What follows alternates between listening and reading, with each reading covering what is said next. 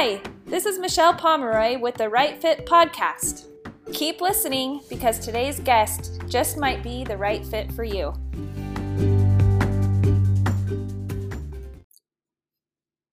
Welcome to the Right Fit Podcast. I'm Michelle Pomeroy, and I want to start and kick off this new podcast by introducing you to me.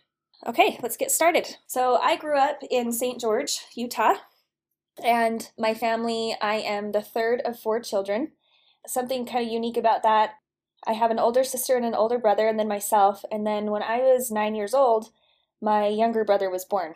So I had a big part in in kind of taking care of him, and I have a lot of really great memories of teaching my little brother special things like how to tie his shoes. I remember when he started walking. So, in a way, I was the youngest child for a little bit, but also um, had the responsibilities of an older child kind of later on. As a kid, what was I like as a kid? I feel like I'm similar to my youngest child, my daughter, and she's really sweet. She has a sensitive heart and can be quite emotional. I remember as a kid making up songs and making trying to make myself cry, which is just so funny to think about. And so I think I was a, an emotional kid, but kind of throughout childhood, I learned how to be really logical. I I became a really good student pretty early on. Wanted to do well in school.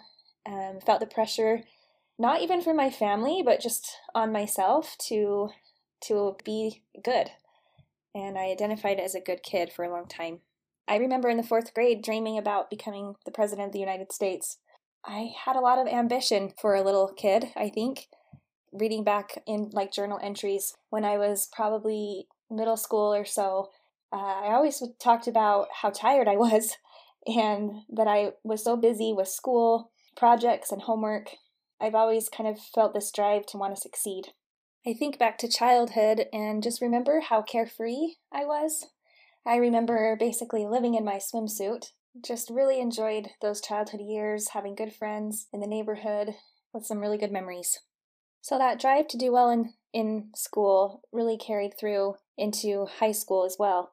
I focused a lot on my studies and was super involved in just about every club possible. I loved to stay busy. I found a lot of uh, my identity was in academic accomplishment. At that time, a big goal of mine was to become valedictorian which I actually achieved. And um, I remember at that time just having being really having ambitious ideas of having a big career in a high rise building in New York City. That's just kind of what I pictured for myself at that time.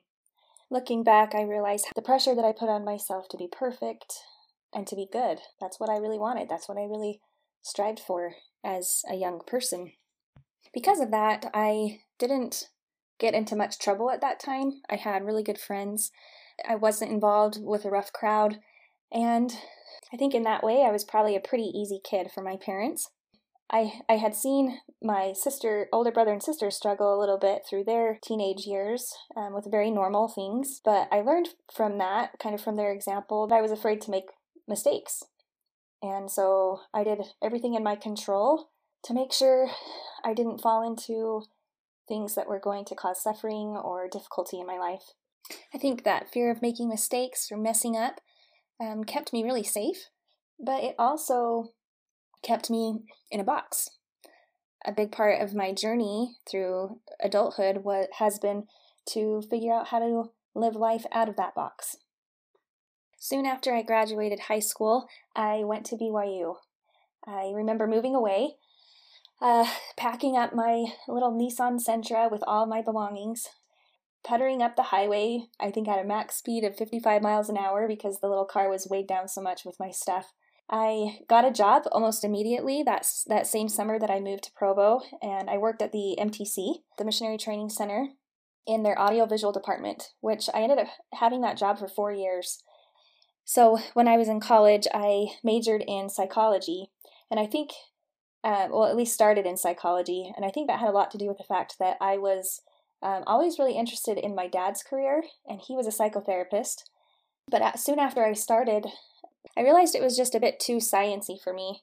and I was a little bit bored with it. At that point, I think I was introduced to classes in marriage, family, and human development, and realized that I was really fascinated not only by kind of human behavior, but also relationships and what happens between couples and in families. And so I decided to change my major and I always kind of had the idea that I wanted to be a therapist. I ended up meeting my husband Miles a couple years into into school and we got married. He's just been the greatest part of my life and so grateful that I made that decision to marry him. We graduated together. At that point, we're trying we were trying to make a decision on the route or the the way that our life would go after college. And he had decided to attend graduate school. I had also considered going to graduate school, but realized that I I was just burned out and needed a break from school for a while. So we decided that that was a good time to start a family. We had our had our son, our first child, while living in Irvine, uh, where my husband was going to school. Um, when he was born, there were some scary health complications that happened. Uh, his liver wasn't functioning, and that was a really, really difficult, trying time as a new mom and as new parents. I still get teary when I think about it. It was a struggle. And I really think that uh, that had a lot to do with the onset of postpartum depression, which I have dealt with throughout motherhood. So, halfway through my husband's PhD program, he decided he wanted to change direction completely and move away from a biology degree and pursue computer programming, which was a huge shift and a lot of stress involved in making that decision. I think my husband lost probably 30 pounds or something like that, maybe not that much. That was really big stress on him and on us as a family, and that was all happening during the same time of being new parents. So, in making that career change, my husband was offered a job in Utah. We made our way back to Utah. We didn't think that we would actually return to Utah. We thought we would probably live away, um, but this job opportunity was one that he couldn't pass up.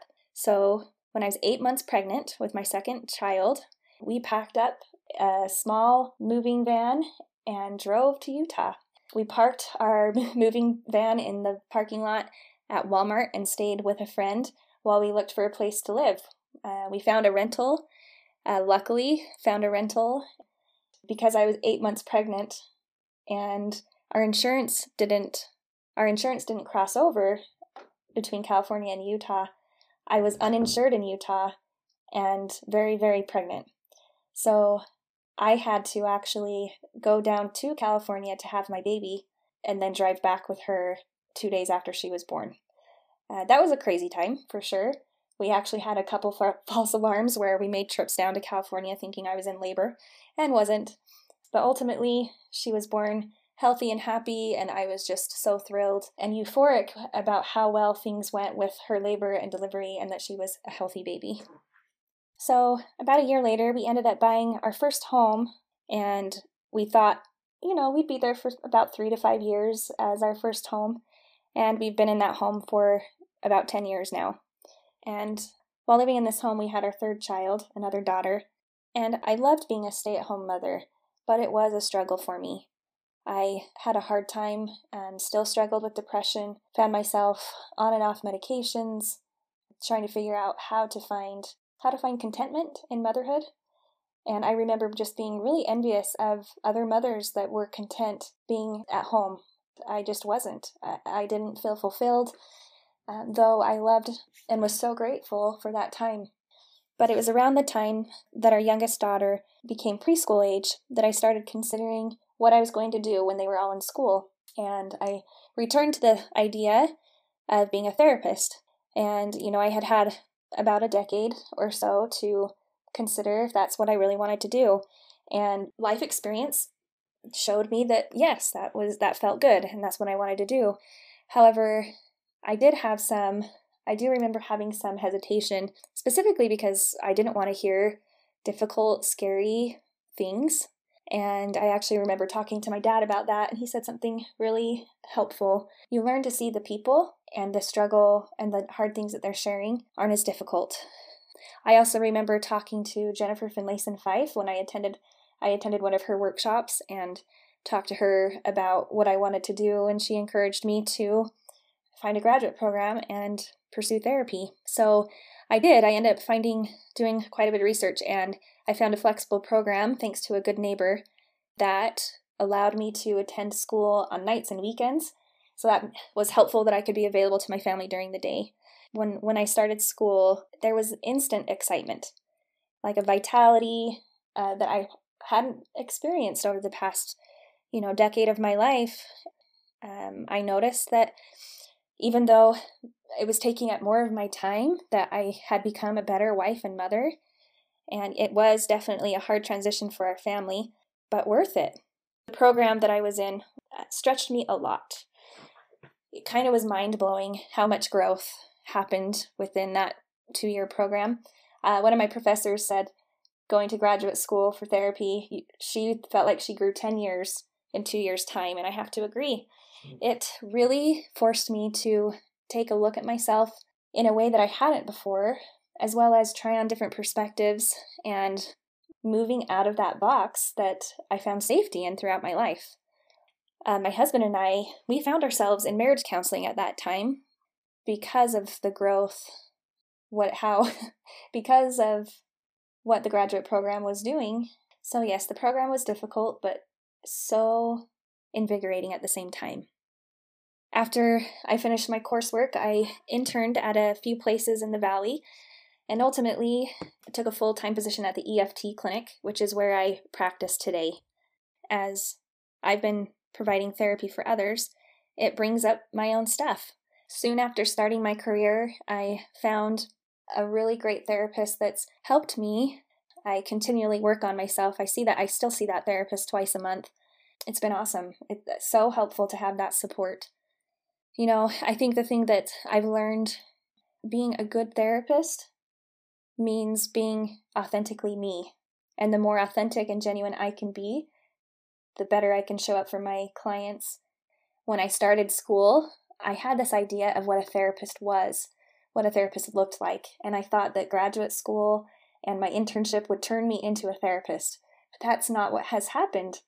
I'm understanding more and more that being who I am gives me the best opportunity to help others change and it's actually been a beautiful process. So, I work mostly with couples. I've had a lot of extensive training through my clinic. You know, a lot of a lot of counselors would say that working with couples is chaos. But I actually find that I enjoy the energy. I enjoy the energy in the room that couples bring, and it's actually where I thrive. I also work with individuals and I do a lot of trauma work. I'm trained in EMDR, which is which is a methodology for clearing trauma. I have three offices. Um, I work out of an office in Mill Creek, and that's on 4500 South and Wasatch Boulevard. Uh, I also have a an office space in Lehi, which is near Thanksgiving Point. And my third office, I say, is online therapy. Of course, with COVID, that's been a, a bigger part of my practice. I found to my surprise that it's much more effective than I thought it would be. A lot of people really prefer the convenience of it, so I do quite a bit of online therapy as well. I'd like to tell you a little bit about how this podcast came to be. I love to learn, and I've noticed since being a therapist that I am asked on a regular basis by friends and family for referrals and recommendations for good therapists, good help, good professionals. And I also realized that finding the right fit can be really challenging. And I also know that the right fit is essential for good therapy. That's what research tells us. Therapy works best when the relationship between the therapist and the client is solid. Only you can know if the therapist is right for you. When I when I was thinking about podcast ideas, this came to mind for me that you can find the right therapist for you that will help you in, in your healing, whatever that looks like. So basically, I want to play matchmaker. I want to match you up with help. I also have to admit that there was a bit of a, there's also a bit of a personal motivation. You wouldn't know it, but being a therapist can be kind of a lonely job. In some ways, it's very isolating. Something that I'm really excited about is the opportunity to get with other professionals and learn from them, be able to support each other, as we do this work. let me tell you what you can expect from from the Right Fit podcast. So you can expect to learn something. I promise to bring individuals and experts that are going to share really great knowledge with us, things that are going to help benefit your life. Um, you can also expect to be connected to resources. My hope is to find the resources that are most helpful and tell you about them. And finally, you can be sure that you're going to meet some awesome people. Not just awesome people, but awesome local people. Thank you so much for spending some time with me here today. I, I feel grateful to be able to share this space with you. It's been a pleasure. See you next time.